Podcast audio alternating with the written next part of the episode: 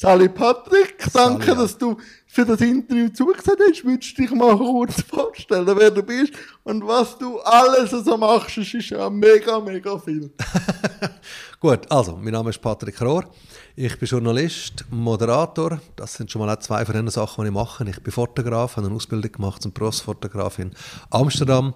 Ich habe eine eigene Kommunikationsagentur und reise als Fotojournalist viel um die Welt. Dort vor allem für NGOs wie Helvetas, Ärzte ohne Grenzen, Biovision, Rudi Lüthi Foundation.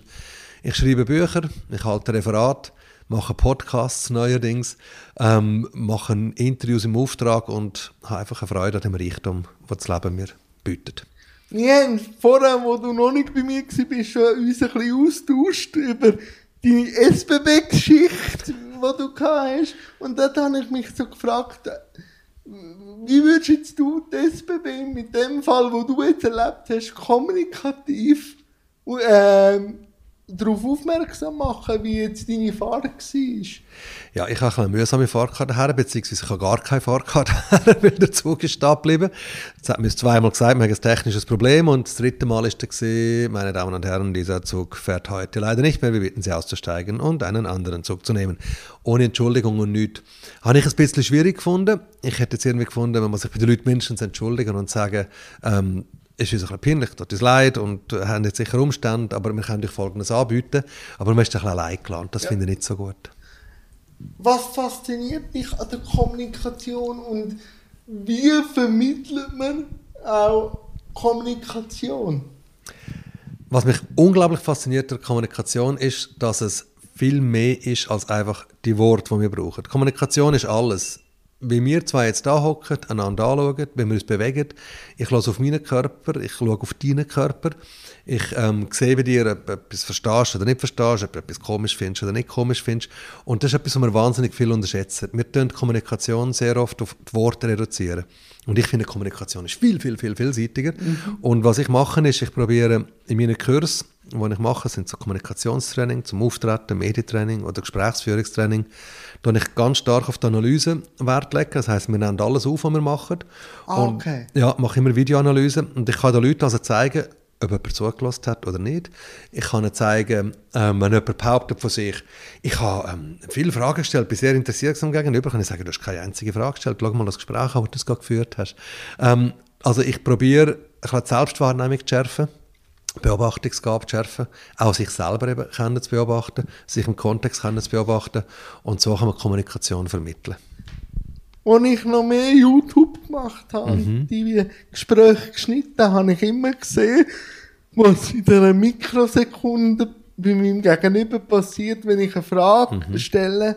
Und in diesen Sekunden, wo die Frage bei meinem Gegenüber ankommt, also nachher hätte ich den schon beantwortet, aber was in dem Augenblick kam, ist, wo man sie verarbeitet, was da für das Gesichtskarussell passiert ist. Und das ist schon, habe ich schon müssen, ist ein Skill gewesen, den ich mir so angeeignet habe, mehr auf die Sekunden aufzupassen, was passiert, wenn ich eine Frage stelle. Ist denn das auch ein Punkt, den ihr anschaut? Hammer, was du jetzt gerade sagst. Weil das ist genau zu beobachten. Und ich glaube, gerade wenn du eben etwas schneidest, ich habe das gelernt beim Fernsehmachen, viel Interview gemacht. Und wenn ich die Interviews angeschaut habe im Fernsehen, manchmal so Frame by Frame, zum schauen, wo geht man genau rein und wo geht man raus. Gell, das ist grossartig. Und da verratet der Mensch so viel, ob er jetzt gerade die Wahrheit erzählt, dass wenn jemand, weißt, gerade in dem Moment, wo die Frage kommt, so runterschaut, dann spürst du so... Oder geh suchen, wenn du rauf... Mit den Augen irgendwo am Kreisen ist, das kann mal einfach nachdenken sein. Aber du siehst, ob jemand sich ertappt fühlt, du siehst, ob jemand sich unwohl fühlt, ausweicht. Ich habe zum Beispiel in einem Video von dir gesehen, der Karpi, der Patrick Karpitschenko, der ist auf dem Sofa gehockt. Der hat, wenn du eine Frage stellst, hast ganz extrem mit dem linken Bein so zappeln gehabt. Und er denkt, das ist jetzt auch noch spannend. Oben wirkt er wahnsinnig ruhig, aber im passiert etwas. Das ist unglaublich spannend. Faszinierend. Ja. Und jetzt gibt es ja gerade einen Fall in der Schweiz von einem Politiker, der ein bisschen in der Defensive ist.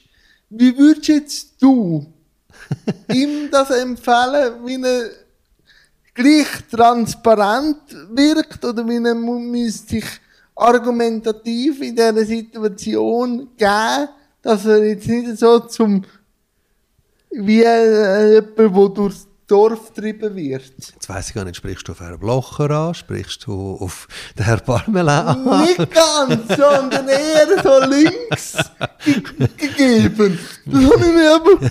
Du merkst, ich weiche dir raus. Ich weiss. Aber ich habe jetzt einfach gedacht, wie würdest jetzt du jemanden so unterstützen? Natürlich kann man das nicht, weil man auch den Fall und alles nicht kennt, aber ist ja gleich, er muss sich äußern. Aber es wird schwierig, oder? Also ich finde, jetzt gerade ist der Alain Berset wirklich in einer sehr, sehr schwierigen Situation. Ja. Vor allem, weil eine Strafuntersuchung läuft. Ja.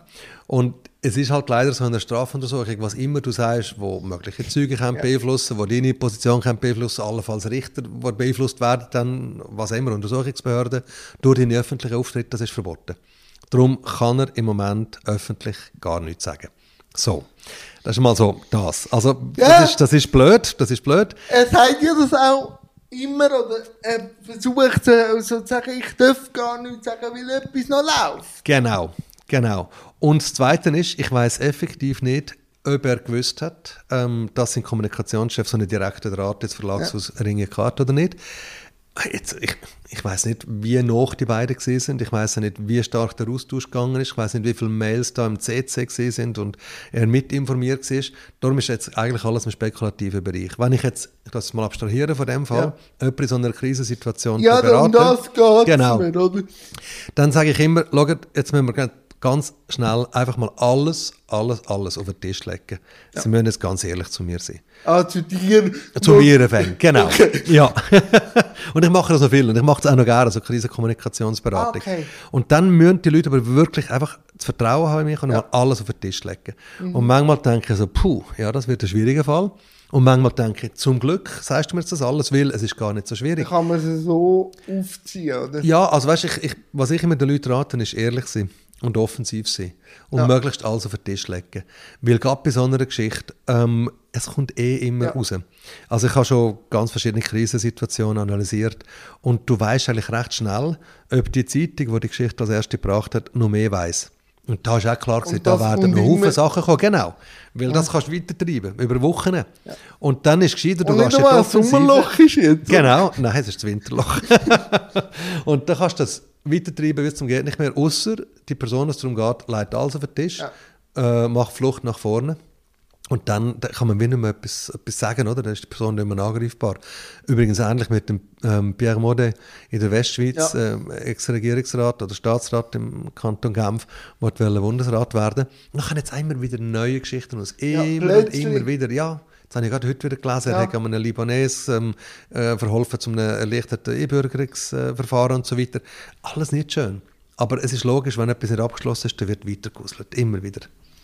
Was fasziniert dich denn bei einem Krisenmanagement? Aber ich sehe schon, es brennt dann bei dir und so. Ist es denn die absolute Ehrlichkeit oder die Strategie, wie man etwas vermittelt? Oder was ist es? Oder die Unterstützung?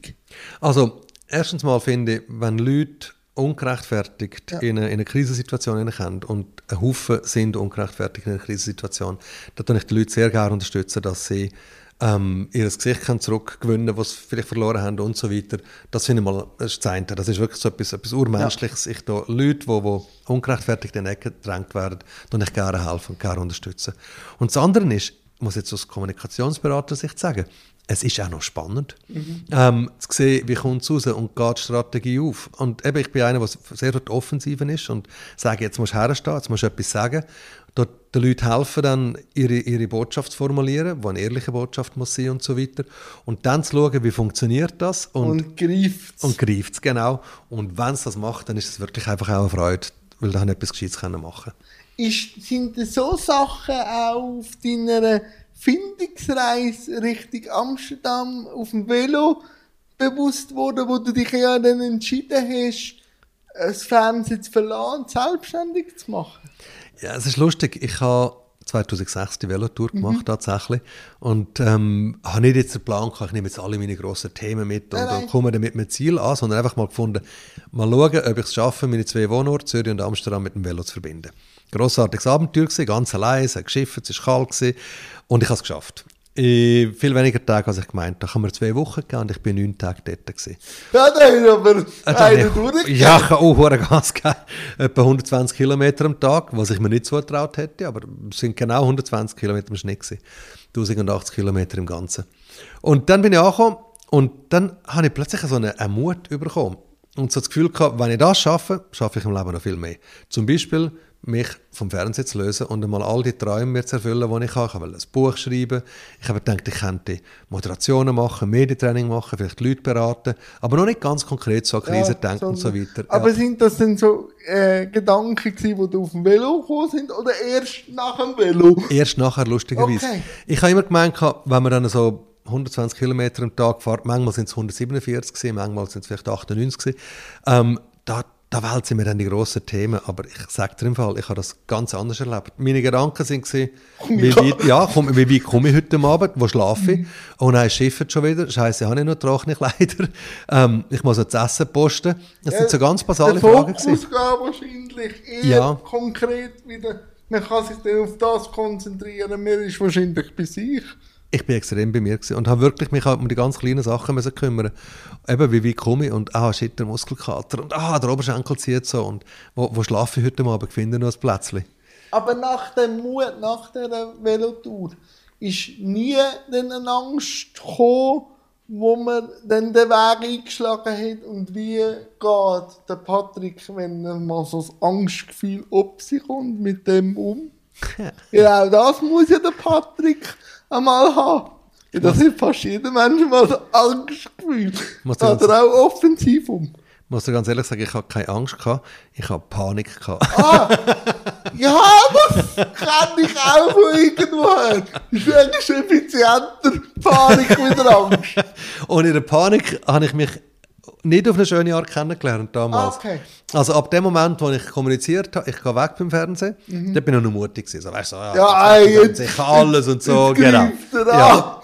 Und dann sind ein Haufen Medien gekommen und haben mich gefragt. Und ich so, ich mache jetzt mich selbstständig und das kommt gut und so. Und dann, wo das wieder ein bisschen vorbei war, dann sind die Panikmomente gekommen. Wirklich. In der Ruhe dann? Nein, einfach so. Außerhalb vom Skiwerfer, glaube ich. Okay. Wo ich dann so, es ist dann auf Ende Jahr 2006 zugegangen. Ich habe gewusst, so Anfang 2007 gründe ich meine Firma. Am 1. Februar 2007, jetzt genau vor 16 Jahren. Ab März habe ich kein Fernsehen mehr.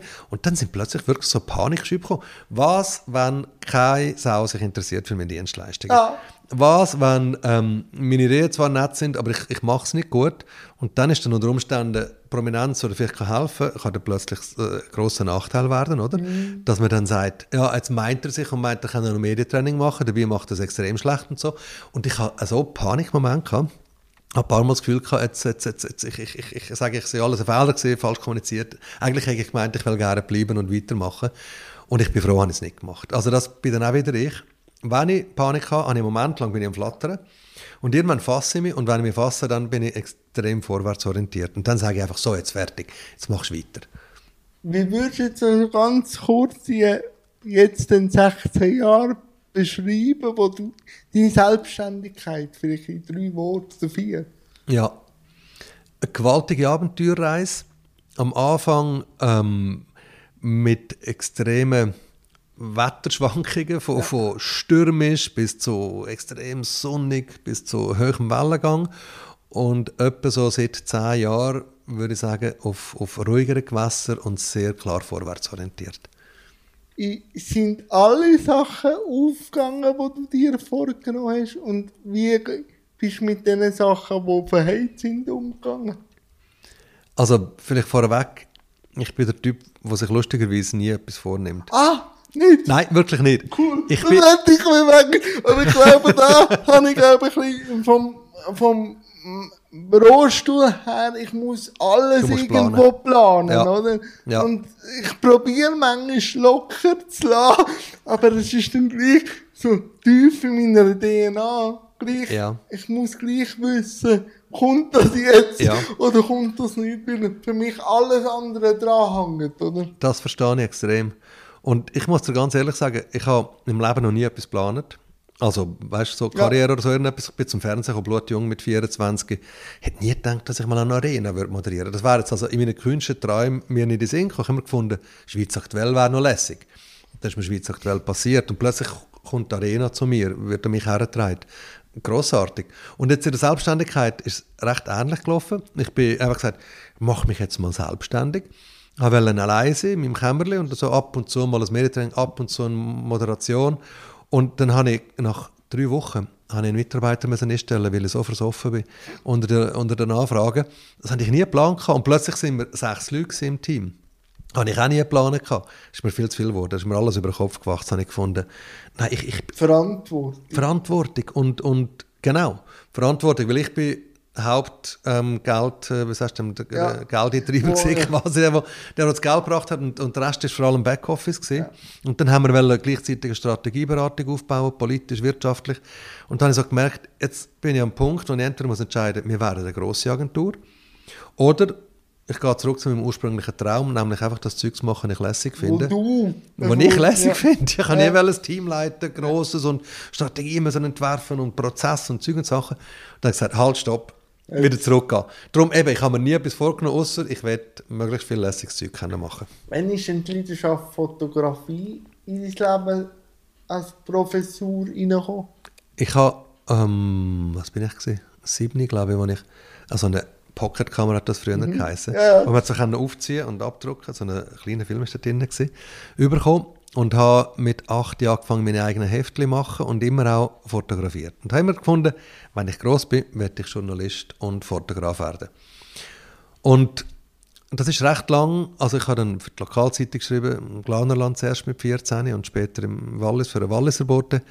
Und immer geschrieben und fotografiert. Und okay, also die Fotografie ist schon vorher, ja, du aktiv geschult hast. Aber nie in dieser Tiefe, wie ich das wollte. Also ich habe dann mit 15, das ist grossartig, hat mir der Fotochef von der Klarnachricht hat mich im Labor eingeführt. Ich habe dann angefangen zu entwickeln, selber meine eigenen Filme. Nachher die von allen Reportern am Wochenende bin ich dann im Labor, habe ich Labordienst gehabt, ich kann Bilder vergrößern und so. Bin selber raus, habe extrem viel gelernt. Aber als ich dann zum Radio und zum Fernsehen gekommen bin, die Fotografie keine Rolle mehr gespielt. Und das war aber immer ein Traum im Hinterkopf gewesen.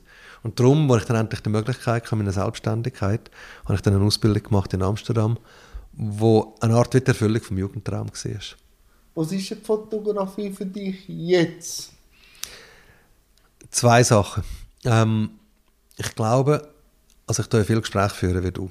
Und bei Gesprächen kommen Leute sehr nach. Aber es ist noch verrückt, ich komme mit einer Foto den Leuten nur Spuren näher. Also ich habe immer so das Gefühl, was du mit einem Bild machst, mit einem guten Bild, ist wie die Seele des Menschen einfangen. Ja, das sind die Mikrosekunden, die man beim Schneiden sieht, oder? Genau. Wahrscheinlich. Und das gelungenes Bild ist für mich das, was ich finde, ich erkenne den Menschen 100% wieder. Und der Mensch erkennt sich auch selber dort drin. Dann ist das Bild ein gutes.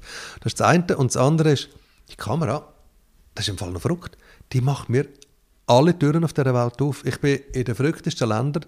Meine Abschlussarbeit habe ich in der Ukraine gemacht. Das war damals schon im Krieg, 2015. Also nicht der grosse Krieg. Krim war schon besetzt und im Osten hat es schon angefangen dort, mit den Scharmützel vom Putin gesteuert. Und da kommt einer aus der Schweiz und sagt, ich mache da eine Abschlussarbeit für meine Schule, die ich veröffentliche, Zeitung, online und so. Sind sie bereit, mir Auskunft zu geben? Ich bin in die tiefsten Schichten der Gesellschaft vordrungen. Die haben ja nicht gewusst, wer ich bin. Und die Leute haben mir vertraut, mir und meiner Kamera. Ich war in x Wohnungen drin, ich war im Parlament, in Geheimgängen, die es gebaut haben, um eben geschützt zu sein, wenn ein Angriff käme. Ja, die sind jetzt wahrscheinlich aktiv genutzt. Ja, sehr. Mhm. All so Sachen, die plötzlich haben sich mir Türen auf, das habe ich noch nie erlebt. Ja, und man sieht ja auch, um vielleicht ins nächste Thema hineinzugreifen, was eine Fotografie kann auslösen kann. Wenn wir den letzten Parteitag gesehen vom Zentralrat in China, wo ja dann das Foto von der, nicht von den Staatsmedien, sondern ich glaube, es ist, nein, ein Franzose hat es kommentiert, aber eben ein Australier hat es fotografiert, wo der ehemalige Parteiführer aus dem Saal raus echauffiert worden ist, was die Foto für eine Wirkung hat, wenn man sieht, wie der Ski schaut und wie die Situationen sind. Sind das die Momente, wo du mit dem Fotoapparat oder mit der Kamera kannst einfahren?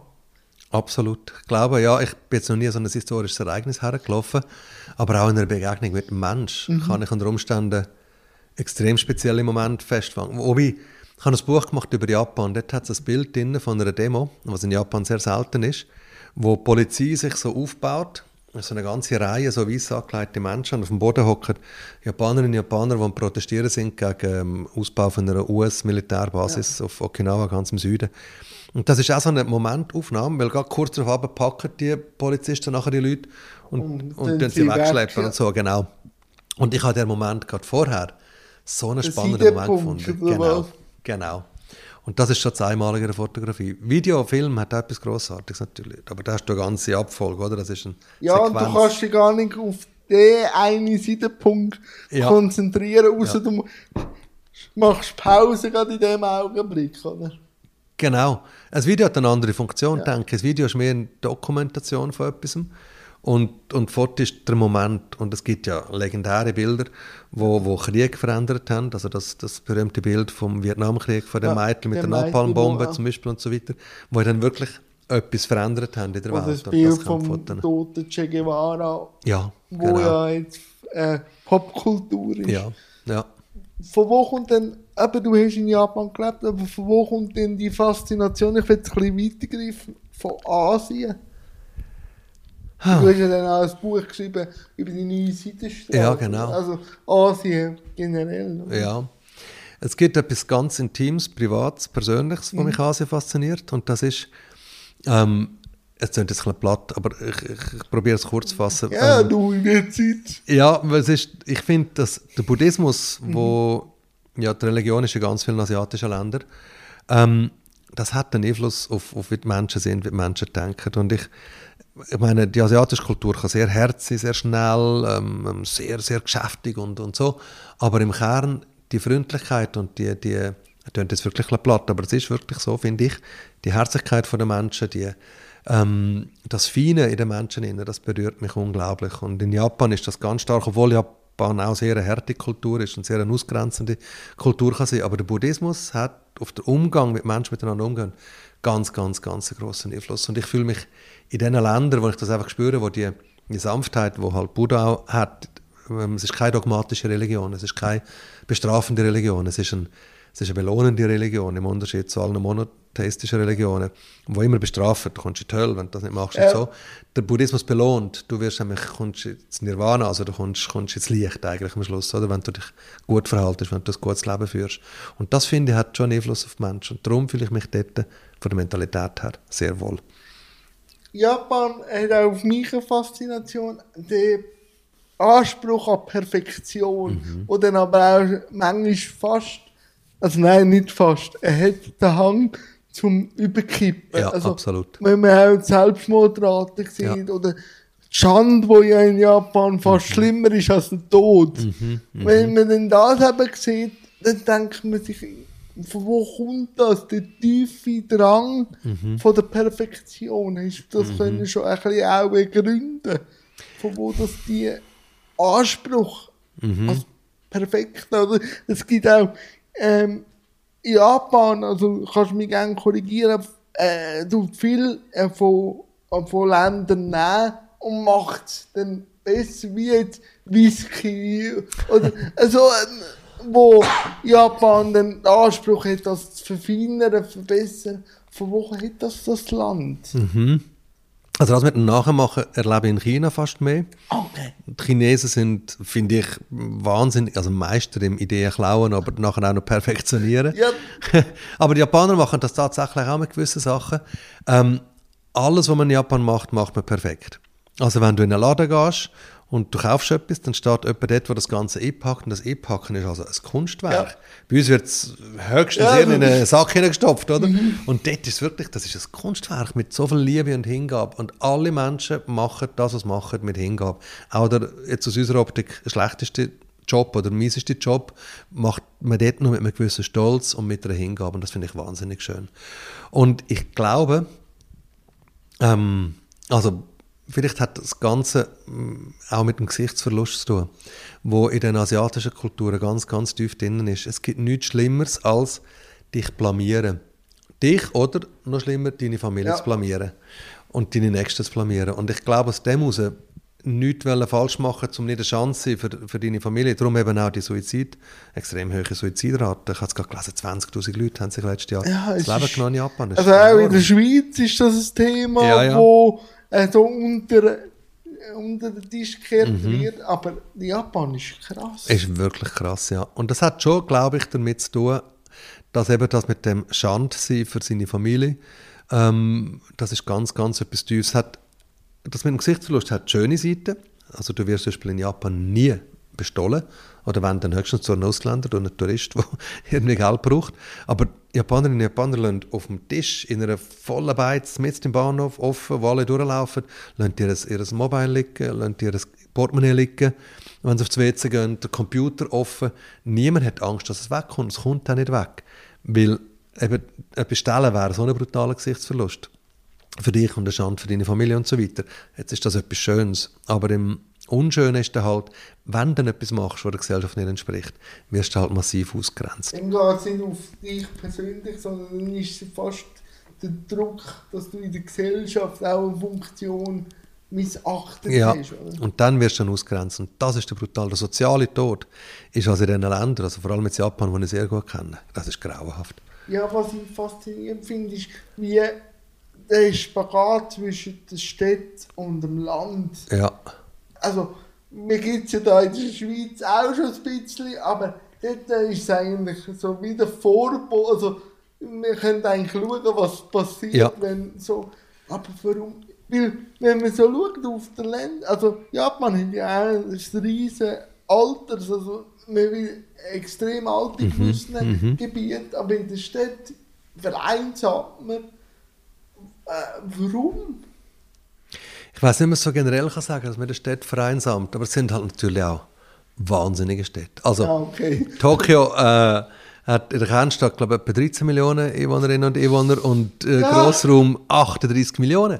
Auf einer Fläche, die ein Fünftel so gross ist wie die Schweiz, leben viermal so viele Leute, oder 4,5-mal so viele Leute wie in der Schweiz. Das ist irre.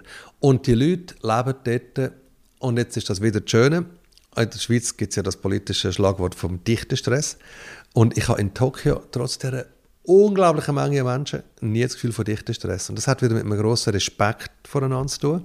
Also man respektiert auch, wenn man sich nah ist, den Raum vom Nächsten. Man rempelt nicht, man tut sich nicht anpuffen und so, wenn man zugehen will. Wie wenn ich am Bern auf den Zug kam, aber um 5 Uhr zum auf Zürich fahren. Das ist Nahkampf, das ist pervers. Das ist absurd, was da läuft. Und Japan nimmt mir Rücksicht auch da aufeinander. Das finde ich wahnsinnig schön. Aber der Nachteil ist, man interessiert sich dann auch nicht so für den anderen unter Umständen. Und das ist dann wieder die Kehrseite, wie du sagst, die Vereinsamung. Familienstrukturen sind noch wahnsinnig gut in Japan. Das heisst, weißt, mehrere Generationen unter einem Dach, das gibt es immer noch, auch in der Stadt. Aber wenn du dich eben für, zum Beispiel jetzt entscheidest, du willst kein Kind haben, junge Frauen wollen eine Karriere machen, das sieht man gar nicht gerne in Japan, aber dann sind die aus dem Familiengefüge draussen. Und dann bist du halt einfach allein. Dann bist du auch wieder nicht so in dieser gesellschaftlichen Dinge sein. Genau. Und dann gehst du den einsamen Weg. Genau. Und es ist also, darum sage ich, es ist auch eine harte Gesellschaft neben allem anderen. Aber, und das ist das Zweite, was mich fasziniert, Asien. Wir haben einfach keine Ahnung. Da in Europa denkt es mich, was Asien für einen unglaublichen Drive hat. Da können Sachen auf uns zu, die wir noch gar nicht abschätzen können. Weil wir sind sehr stark im Bewahren, ja, wir sind jetzt nicht die, die schnellen Veränderungen haben. Das ist ja gut, wir sind Demokratien, wo alles ausdiskutiert wird und so. Aber in Asien, das hat einen Drive. Von Tokio aus bis über China, logisch, dort ist es eine Diktatur, das ist nochmal anders, aber auch Südkorea zum Beispiel, Taiwan, was von dort aus kommt. Unglaublich der Drive, unglaublich die Energie.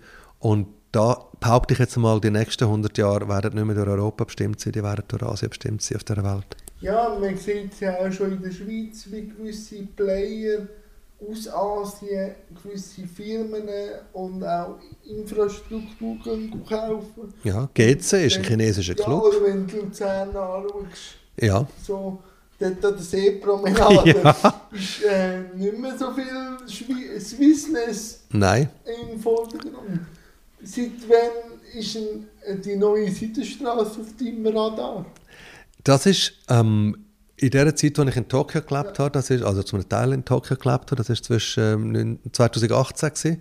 Also ich war 2016 zum ersten Mal in Japan gewesen, 2017 habe ich mich verliebt in Japan, 2017 habe ich mit dem Schweizer Fernsehen zusammen eine Doc-Serie gemacht und 2018 haben wir dort angefangen zu leben, mein Partner und ich, zu einem grossen Teil, eher ganz, ich so halb. Und dann habe ich so gefunden, leck, was da passiert ist, so spannend. Und dann habe ich so gesehen, was in dem Asien alles passiert. Und dann sind auch gerade so die ersten Seidenstraßenprojekte so ein bisschen greifbar geworden. Der Xi Jinping, der chinesische Präsident, hat 2014 die Seidenstraße, oder die Belt and Road Initiative, die heisst im Fachbegriff, hat er die gestartet und gesagt, ich will 70 Länder zwischen Asien, Europa und Afrika miteinander verbinden, wirtschaftlich. Dass es einen Warenfluss gibt, natürlich immer auch zum Nutzen von China. Also es ist nicht ganz so ehrgeizig, ja. Genau, wir bauen dafür Infrastruktur, Strassen, Flughäfen, Zugverbindungen und so weiter. Und das hat mich sehr fasziniert. Und dann sind eben so die ersten Projekte gekommen. Die ersten, das klingt ja auch gut. Es klingt super. Die alle miteinander verbinden. Ja, er hat immer gesagt, es ist auch ein Friedensprojekt. Wobei eben, ja, wir sehen, dass nur wirtschaftliche Verbindung langt nicht für den Frieden. Das haben wir jetzt sagen, in Europa erleben wir das.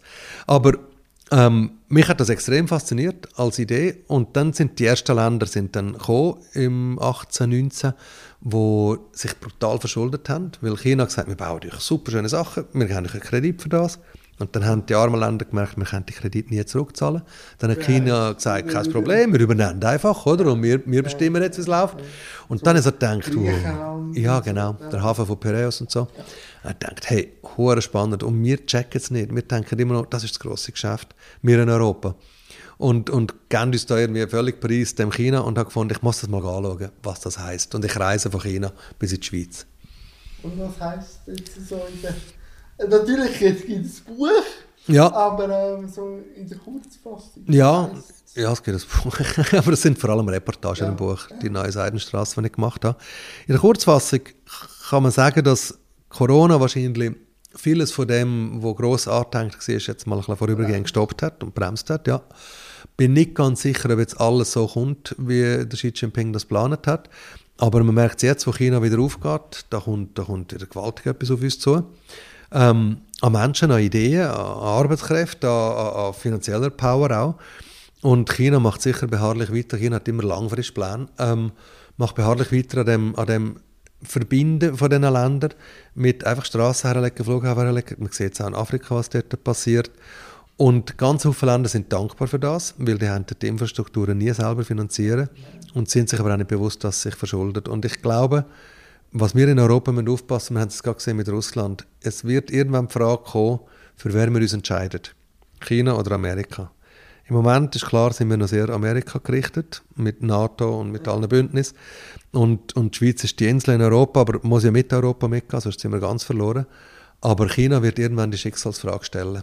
Oder die Gretchenfrage wird es dann sein. Und wenn wir uns dann nach China hingehen, das heisst dann nicht der freie Westen, wenn wir es jetzt von den USA predigt bekommen oder vorgelebt bekommen in den letzten, sage jetzt mal 70 Jahren.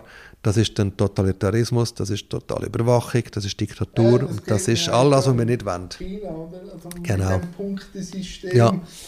Ich weiss es nicht. Ja. Aber ich habe mich das schon gefragt, aber du darfst gerne deine Sicht darauf sagen. Ich glaube, dass die Seidenstraße auch matchentscheidend sein, wie der Krieg sich entwickelt momentan in der Ukraine, weil ja eben sie vorwärts machen wollen, dass irgendwann dort eine Entscheidung kommt, den Krieg zu unterbrechen oder zu pausieren oder so aus China. Aber das sage ich, wo das ein bisschen weiter am Weg sehe, könnte das auch noch ein Punkt werden, wo im Krieg mitspielt. Ja, es ist ja noch spannend. Also man beobachtet jetzt, dass der Putin immer probiert, sich mit Xi Jinping anzunähern. Und lange hat das funktioniert. Genau, aber der Xi Jinping, der chinesische Präsident, ist schon sehr zurückhaltend. Er tut ja so sagen, er findet den Krieg nicht so gut und tut sich verurteilen, tut sich aber auch nicht klar dagegen äußern, weil er natürlich ein grosses geschäftliches Interesse in der Ukraine. Die Ukraine ist ein wichtiges Land, das im Aufbau gewesen wäre. Gerade bis Deutschland. Oder? Genau. hat wirklich so eine Scharnierfunktion auch zwischen dem Osten und dem Westen. Und China hat gewaltige Aufträge, auch in der Ukraine, wo ich dort für mein Buch gesehen habe, ich gesehen, was dort alles gemacht wird, Strassen, die ganze Telekommunikationsinfrastruktur und so weiter. Darum positioniert sich China nicht so richtig. Und Putin hat wahrscheinlich wahnsinnig Freude, er würde sich positionieren. Ja, dann hätte er einen Verbündeten, oder? Oder er wüsste zumindest, wo die Reise hingeht. Genau. Macht er jetzt aber nicht, was ich, also der Xi Jinping tut sich nicht bekennen und das finde ich an sich noch spannend, dass er das nicht macht, obwohl es ihm würde nützen, wenn der Krieg vorbei wäre, weil die ganze Verbindung über Russland, die auch eine wichtige Verbindung ist mit den Zügen, die dort oben durchgehen, die liegt im Moment flach. Das geht eben nicht, weil die Sachen von Russland nicht mehr von Europa kommen und so weiter. Also es ist geopolitisch eine der spannendsten Zeiten, die wir im Moment erleben. Warum hätte ich denn das so interessiert? Ist denn die ominöse Neugier gewesen, die so in die geopolitischen Gefilde hineingezogen hat? Ich muss ehrlich sagen, ich bin früher rechts nach dem Wasser gewesen, was so internationale Politik angeht und so weiter. Weil ich habe immer in der Schweiz gearbeitet. Zuerst im Lokalen, im Wallis, im Glarnerland und im Fernsehen. Ja, aber ist auch national gewesen, oder? Das ist die Schweiz und nachher im Quer ist auch die Schweiz gewesen. Schweiz Aktuell ist per Definition die Schweiz. Ja. Ich habe nur immer die Schweiz gehabt, so als Thema im Journalismus. Du bist die Lage nicht auf. Ja, und das wäre auch spannend und ist auch spannend gewesen für mich. Und ich habe vom Internationalen wirklich recht wenig gewusst. Ich bin auch nicht gross reisen früher. Und ich habe erst, als ich so Anfang 30, das erste Mal, nein, wann war das? 03, oder was bin ich dort? 35, ja, Mitte 30. Hatte ich eine Einladung gehabt, um auf Vietnam zu gehen, als Testimonial hat das geheißen, für SOS Kinderdorf. Habe ich so gemerkt, hey, jetzt bin ich in Asien, ich bin in Vietnam. Wow, so spannend, so grossartig. Ja, Vietnam, oder? Da kommt dann gerade geschichtlich. Genau. Eine Sphäre dazu, oder? Genau. Und das hat bei mir wirklich alle Sicherungen rausgetatscht und ich habe gefunden, das würde mich wahnsinnig interessieren. Ich habe noch lang, ich bin einmal auf 2005 auf Kenia und auf Uganda gegangen, auch wieder für SOS Kinderdorf. Und 2008 zum ersten Mal so selber an Ort her, das war Zimbabwe gewesen, weil ich den Rudi Lüthi kennengelernt habe, einen AIDS-Professor, den ich ein paar Mal interviewt habe und dann habe ich gesagt, komm dann mal zu mir auf Zimbabwe in mein Projekt anschauen, damit du endlich mal gescheite Fragen stellen kannst, nicht immer die gleichen dummen Fragen stellst. Und danach hat mich gut provoziert, ich bin dann tatsächlich gegangen und habe so gemerkt, hey, das ist das, was ich würde gerne machen. Ich würde gerne mich in dem humanitären, in dem Entwicklungsbereich irgendwo engagieren. Und habe dann aber wirklich zuerst nur die Fotografieausbildung machen müssen, um einen Grund zu haben, um ins Ausland zu gehen. Und sagen, oder, dass man auch wirklich auch ein bisschen die Geschichte festhält. Ja, genau, dann mache ich etwas Sinnvolles, oder, damit ich etwas beitrage, nicht einfach schauen. Und das hat es gebraucht und seither, es lässt mich wirklich nicht mehr los. Ich bin so fasziniert. Ich kenne zum Beispiel Südamerika gar nicht. Wäre ein anderes Gebiet. Ist auch momentan spannend. Sehr. Man sieht, was in Peru gerade wieder passiert und was in Venezuela passiert ist, Brasilien, unglaublich. Aber das kenne ich wirklich noch nicht. Aber ich kenne jetzt Asien recht gut, ich kenne ein paar afrikanische Länder und habe so gemerkt, dort so zu verstehen, wie die Welt tickt, die Zusammenhänge zu sehen. Aber dann ich gehe immer zu den Menschen, die mit dem müssen leben. Zu den Medien oder und auch nicht zu den Mächtigen, genau, sondern zu den Menschen. Und das ist so faszinierend. Du machst sehr einen inspirierenden Eindruck und auch hoffnungsvoll, aber wenn man so viel sieht von der Welt, das merke ich auch bei dem, wenn ich Medien konsumiere, dann könnte man deprimiert werden. Wo holst du dir die Hoffnung? Sind es eben die Leute, die du eben triffst, oder ist es gleich die Hoffnung für die Menschheit? Was ist es? Also, ich bin mal grundsätzlich ein positiver Mensch. Ja. Und ich bin jetzt nicht so naiv, dass ich sage, ja, und irgendwann kommt alles gut und die ganze Welt ist im Frieden, so naiv bin ich nicht. Aber ich glaube, was mir die Hoffnung gibt, ist wirklich, das sind die kleinen Geschichten. Ich war 2012 in Palästina und habe ein Bild von einem Land, kann man nicht sagen, es ist kein Land, aber ein Teil von einem Land, politisch, wo quasi unter dem Druck von der anderen Hälfte von dem Land, Israel, wahnsinnig leidet. Das war so meine Idee, oder? Und bin dann dort in der Westbank gewesen, im Westjordanland, und bin so zu Beduinen gegangen. Und Und danach sind wir dort so im Zelt gehockt und haben Tee getrunken miteinander und wir sind raus zu den Schafen und so. Und dann habe ich so gemerkt, es ist noch verrückt. Wir haben das Bild, dass da permanent zwischen Israel und... Halt so auch ein bisschen verkauft wird. Logisch, es ist permanent ein Krieg zwischen Israel und Palästina, da gehen Bomben hin und her und so. Da habe ich immer das Bild gehabt und passiert ja auch viel und es gibt immer wieder die Aufstände und die Scharmützel, wo B-Zeiten darunter leidet und das ist einer der schlimmsten und ungelösten Konflikte leider. Aber nachher merke ich so, aber im Alltag leben die Leute halt mit dem Gedanken, was ist sie morgen? Kommen meine Kinder eine Schulbildung über, so die ganz einfachen Sachen, oder? Bei dir auf dem Velo, wo, wo man sich auf sich bezieht. Oder? Ja, und das gibt mir die Hoffnung, auch wenn ich ich bin in Äthiopien für Helvetas. Und wir haben dort über die Bäuerinnen und Bauern berichtet, die wegen dem Klimawandel praktisch keine Chance mehr haben zum Überleben dort. Also ich war schockiert, die Trockenheit, ich habe so etwas noch nie gesehen. Und würde mich jetzt auch nicht wundern, wenn all die Leute irgendwann sich Richtung Norden bewegen, weil dort haben sie keine Lebensgrundlage mehr, einfach nicht. Ja. Wegen dem Klimawandel, wo notabene wir verursacht haben, wir, die unseren Wohlstand aufbauen, halt auf dem Öl und auf dem Verbrennen vom Öl. Und darunter leiden jetzt halt die Länder, die jetzt einfach recht arm dran sind. Und wir sagen dann, nein, Grenzenzone, dort dürfen nicht kommen. Das ist schon eine andere, komplexe Frage. Aber dann hocke ich dort bei diesen Bäuerinnen und Bauern in der Hütte und wir lachen miteinander. Und ich denke, denen geht es so hure verschissen. Die haben jetzt wirklich einfach keine Perspektive. Und gleich haben wir zusammen, sie kochen etwas, wir lachen zusammen, vielleicht singen wir sogar noch etwas. Es ist so der Alltag von diesen Menschen, wo wir, glaube ich, der Mut und die Hoffnung gibt, die unglaubliche Widerstandskraft auf dem Menschen, die Resilienz, wo ich denke, da kann ich ganz Haufen lernen. Ja. Also, das merke ich auch oft. Aber Medien konsumieren, das ist wichtig und auch diverse Medien, aber manchmal heißt es einfach auch abstellen, vorausgehen, sich vielleicht wieder mit Leuten treffen und einfach das normale Leben zelebrieren und nicht die grossen Fragen probieren zu lösen, weil schlussendlich kann ich nur mein Ziel eingeben. Absolut, und das ist ganz wichtig, ja. Eben, du machst nie grosse Pläne, aber wenn wir jetzt aufs 23 blicken, du kannst schon irgendetwas verraten oder ist etwas am Tun? Also wenn, wo treibt dich Neugier in 23 Jahren? Du lässt dich auf Neugier treiben. Sehr, ja. Und ich bin ein bisschen beschränkt durch meine Agenda. Vielleicht ist meine Agenda am Plan. die ist schon recht voll im 23. Genau, das sind so die Leitplanken, das sind so die Fixpunkte, die ich habe. Wo ich weiss, im Dezember würde ich eine ÖV-Konferenz moderieren. Im November habe ich auch wieder eine grosse Moderation vom Anlass. Und dort geht es um Kinderschutz in der Schweiz. Also das sind so die Fixpunkte, die ich habe. Und dann habe ich ein paar Reisen geplant. Ich tue neuerdings, seit ich jetzt als Fotojournalist viel unterwegs bin, hat die Firma Background Tours, die der Erich Giesling mitgegründet hat, mit dem Rudi Bless zusammen.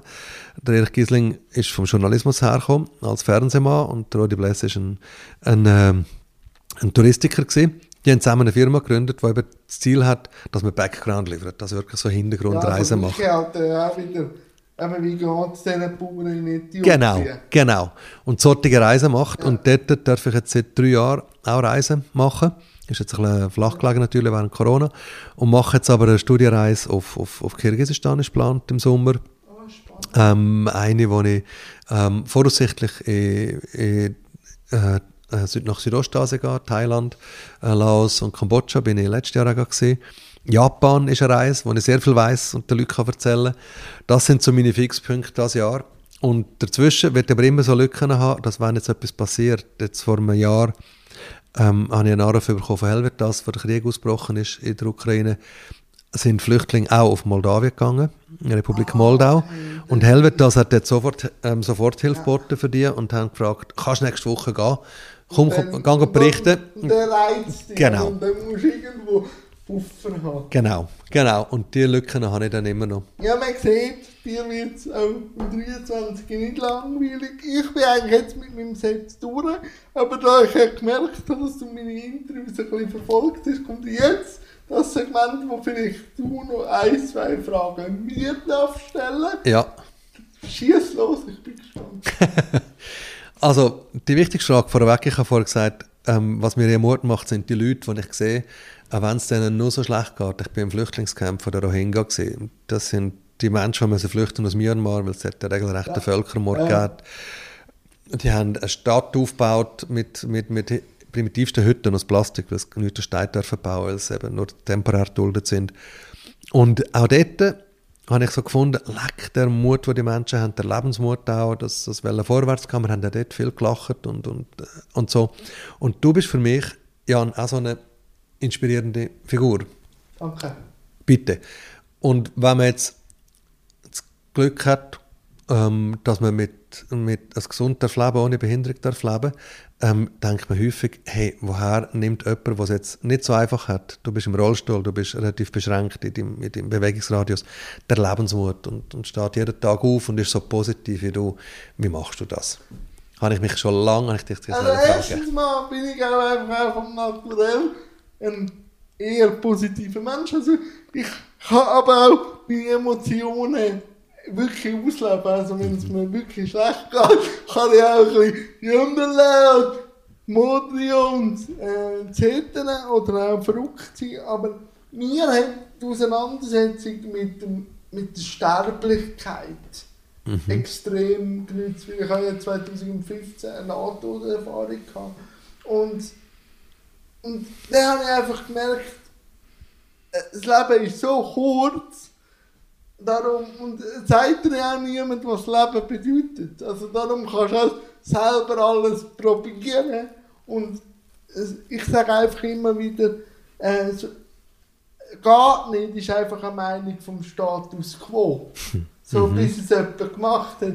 Und ich bin immer so gut gefahren. Und eben, ich glaube, man muss auch als Gesellschaft probieren. Ich weiss, dass es nicht böse gemeint ist, aber ich habe nicht ein schweres Leben oder bin mit meiner Behinderung an Grenzen, sondern es ist einfach, wir müssen uns entscheiden, als Gesellschaft hat jede Lebensform Platz. Weil ich bin für mich normal, ich lebe mit meiner Behinderung, die ist ein Teil von mir und ich merke dann einfach, die ist nicht das Problem, sondern die Welt ist nicht genormt für mich. Genau. Und dann probiere ich einfach immer wieder, und das habe ich in deinem Buch gelesen, wo es um Moderieren geht, ich habe das kurz ein bisschen durchblättert, Bilder zu erzeugen. Also ich probiere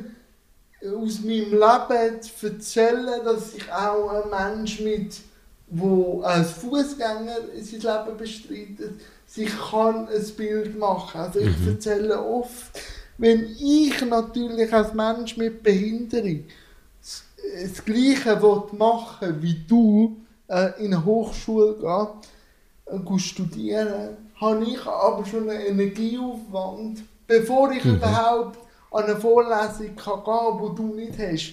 Also ich muss mir überlegen, wie komme ich auf Luzern? Wie mache ich die Türen auf? Und dann fange ich schon mit 95 oder 90% weniger Energie an, wo du vielleicht mit 95% kannst bestreiten. Und das Energiegefälle probiere ich zu erklären an Beispielen. Oder auch ein Beispiel, wenn ich mit Leuten diskutiere, auch wegen der SBB, wegen der Barrierefreiheit. Wenn es heisst, ja, wir helfen ja gern, sage ich, ja, ich glaube dir das schon, dass du gerne hilfst, aber ich weiss ja nicht, hast du Stress? Und wenn du Stress hast, sagst du mir einfach, sorry, ich kann gerade nicht, es tut mir leid und gehst. Aber ich stehe immer an dem Punkt und muss warten, bis jemand keinen Stress hat. Und mit diesen Bildern und mit der Offenheit, die ich merke, das ist, glaube ich, das, was du hast, wenn du in andere Länder gehst. Offen sein, vor allem mit dem Filter an gewisse Sachen herangehen und einfach immer wieder probieren, durch den Dialog Wärme zu erzeugen. Und Wärme kannst du nur erzeugen, wenn du Bilder erzeugst. Und dann wird es halt auch glaubhaft. Mit diesen Geschichten, die du halt dann eben erzählst. Genau. Und dann können wir es nachvollziehen. Ja. Und eben gewissen Humor, der ja bei dir auch immer wieder durch Streich mit dem, wir haben viel gelacht. Ja. Also ich probiere schon mit dem Zeigefinger auf gewisse hinzuweisen, aber wenn ich zu fest mit dem Zeigefinger gehe, löst das beim anderen einen Reflex aus, der Aberhaltung erzeugt. Darum probiere ich mit viel Humor oder so auch gewisses aufzulocken. Das hilft. Wahnsinn. Das ist ein tolles Naturell. Und ich habe noch eine zweite Frage, die gerade das würde anschliessen. Ich bin gespannt in den vielen Wochen. Was würdest du der Mehrheitsgesellschaft mitgeben? Ich meine, wir sind immer stolz in der Schweiz. Wir haben immer das Gefühl, wir haben ja alles, wir sind sehr inklusiv bei allem, was wir machen und so weiter. Und wenn man so ein bisschen im Detail, das hast du jetzt sogar sehr schön gesagt, heranschaut, merkt man, wir sind gar nicht so inklusiv, wie wir meinen. Und man muss immer wieder kämpfen für die Rechte von Minderheiten, für eine Gleichstellung am Schluss. Jetzt als schwuler Mann haben wir jetzt endlich die Ehe für alle. Das war auch ein langer Kampf, wenn ich mich ein bisschen akzeptierter fühlen oder gleichgestellter fühlen, dass ich jetzt die gleichen rechtlichen Möglichkeiten habe. Wo willst du, dass die Mehrheitsgesellschaft noch mehr heranschaut und probiert, eine Gleichstellung möglich zu machen, dass jemand mit einer Behinderung wie du eben auch ein bisschen gleicher noch leben und eben nicht die Benachteiligungen hat, die du vorher gesagt hast? Ich habe einfach das Gefühl, man verliert sich in der Diskussion und in den Details und sieht nicht, was es, wenn man längerfristig schaut, für einen Gewinn hat, wenn man eine diversere Gesellschaft hat. Und ich habe einfach auch das Gefühl, bei dieser ganzen Inklusion oder auch bei diesen Randthemen, wenn man sie überspitzt sagt, hat es einfach mit Haltung zu tun. Es hat nicht einmal gross zu tun, wie kann ich etwas oder wie bringen wir das an. Es ist immer eine Reise. Und die Reise muss man zusammengehen. Aber nur schon zu sagen, wenn man mit mir jetzt über gewisse Sachen diskutiert und im zweiten Nebensatz schon mit dem Budget kommt, dann weiss ich, dass so gar kein Wille da ist, weil das ist ein totschlagendes Argument, was wollte ich sagen.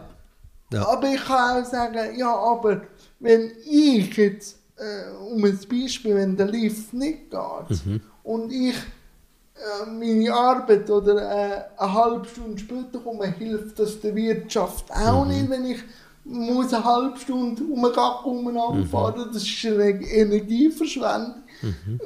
Wenn man es aber so anbringt, dass jeder seine Arbeit kann, bringen wir auch unsere Benefit. Und das hilft allen. Also es geht immer darum, will man, und das stelle ich mich auf die Frage, sage ich, wenn es einmal um Budget und so geht, sage ich, ist alles schön und gut, aber die Grundsatzfrage ist doch, wenn man. Und dann gibt es immer Lösungen, wenn man will. Und sonst dann einfach der Status quo, was ich natürlich auch irgendwo kann verstehen will, wenn man sich auf den Weg macht. Weiss man nicht, wie es rauskommt, wenn man aber den Status quo hat, dann weiss man, es bleibt so, wie es ist. Oder? Aber es ist einfach. Einfach heisst aber auch nicht, dass der einfache Weg der beste ist. Und einfach ist einfach. Mehr ist es nicht. Und ich probiere immer so eine Haltungsfrage daraus zu machen, weil dann verwünscht man wieder den Menschen, der sich dann fragt, was das denn heisst, wenn ich immer nur mit dem Budget komme. Wenn ich dann wieder meine Bilder erzeuge, wo dann auch heisst, ja, aber wenn wir das und das, könnte das und das daraus entstehen. Du musst probieren, die Leute zu inspirieren. Das fällt mir nicht immer einfach, aber ich weiss, dass Fuß im Sack machen einfach auch nichts bringt, weil es einfach den Status quo hat. Super, und ich finde, du bist die perfekte Figur für das. Darf ich noch eine Bonusfrage stellen? Das darfst du. Weil du hast mich nur nach meinen Plänen für das 23 befragt, aber ich habe noch einen Traum für das 24. Ja. Ich mache eben nie einen Plan, aber ich habe viele Träume. Träume ist immer gut. Genau, und wenn die in Erfüllung gehen, bin ich immer der allerglücklichste Mensch. Ich habe mal geträumt davon, in Amsterdam zu leben. Heute lebe ich zur Hälfte in Amsterdam. Ich habe einen Traum, nächstes Jahr wieder eine Reise zu machen. Eine Reise, wo man eben nie weiss, wie es rauskommt. Wenn ich es entlang der Seidenstraße gemacht habe, würde ich gerne ein Buch machen, entlang vom Weg von Buddha. Also gestartet unter dem Baum, wo Siddhartha damals vor Haufen 100 Jahren meditiert hat und dann Buddha geworden ist. Und dann mal schauen, wie sich die Länder entwickelt haben, in den Ländern, wo der Buddhismus heute immer noch die Religion ist. Genau. Meditieren von dem Baum. Und was hat das für einen Impact auf die Länder und was sind das für Länder? Zum einen guten Grund hat, um in die Länder zu gehen. Das ist so mehr meine Idee. Das wäre mein Traum. Mein nächstes Buch ist Reise entlang vom Buddha. Was ist dein Traum? Also ich weiß immer noch, dass ich einen Fernseher in mir habe. Ich weiß noch nicht, welches Format. Aber sicher, ich will Diversität in der Menschheitsfamilie fördern. Mit ganz verschiedenen Sachen und einfach halt wirklich mein oberster Traum, mich selber zu finanzieren, weil Geld kann man sich auch immer streiten, macht Geld wirklich nein, aber es ermöglicht. Und wenn man jetzt auch sagt, inspirieren, wenn ich natürlich mehr Geld hätte, könnte ich mir auch mehr Inspiration einladen. Natürlich heisst nicht, dass ich glücklich bin, aber ich könnte mehr auch reisen, ich könnte auch mehr und so, also ich will meine Produktivität und meinen Spass steigern und ich glaube, das kommt auch. Und einfach halt wirklich, dass man das anbringt, dass eine Behinderung keine Krankheit mehr ist, sondern eine Lebensform. Mhm. Und wenn ich das im 23, 24, 25 oder wenn wir so ganz hoch bleiben, wenn ich das noch erlebe, dass ich jeden SBB-Bahnhof um mit der SBB-Frage, die ich gestartet habe, schließe, wenn ich das erlebe, dass es jeder Bahnhof barrierefrei ist, dann habe ich schon ganz viel erreicht und kann glücklich dann das nächste Abenteuer in einer neuen Form irgendwie zu bestreiten. Wow. Und dann wäre nämlich das, was mir heute passiert ist, wäre dir nämlich nicht möglich gewesen, dass du in einem Zug hockst, wo du 5 Minuten bevor der nächste Abfahrt hörst, der Zug fährt jetzt leider nicht, ja, du musst 5 Gleise weiter dort drüber. Hättest du nie machen können. Warum möglich gewesen? Ich einfach eine Stunde warten oder dann müsste ich anrufen und dann wieder eine halbe Stunde warten, bis ich verlassen wird. Ja. Und das möchte ich einfach nicht, weil immer der hilfsbedürftig sein kann frustrieren. Und darum gibt es dann auch oft so die Frage, warum sind alle Menschen mit Behinderungen frustriert? Dann denke ich, ja, weil es eben den Energieaufwand wo ihr einfach nicht könnt nachvollziehen könnt, weil es ihr nicht habt. Könnt, wenn der weg ist, dann kann man sagen, wenn alles barrierefrei ist, dann liegt es an jedem Mensch selber. Aber solange das nicht ist, ist es eine Ungerechtigkeit. Und darum mache ich immer wieder so einen Reibungspunkt, dass ich probiere. Mama, mir wird es nicht langweilig. Patrick, ich danke dir recht herzlich und ich weiss, wir könnten noch viel länger reden, aber es wird sicher noch das ein oder andere Gespräch irgendwo geben, wo wir uns begegnen. Danke vielmals. Ich freue mich drauf. Danke dir, Jan. Merci für die Einladung.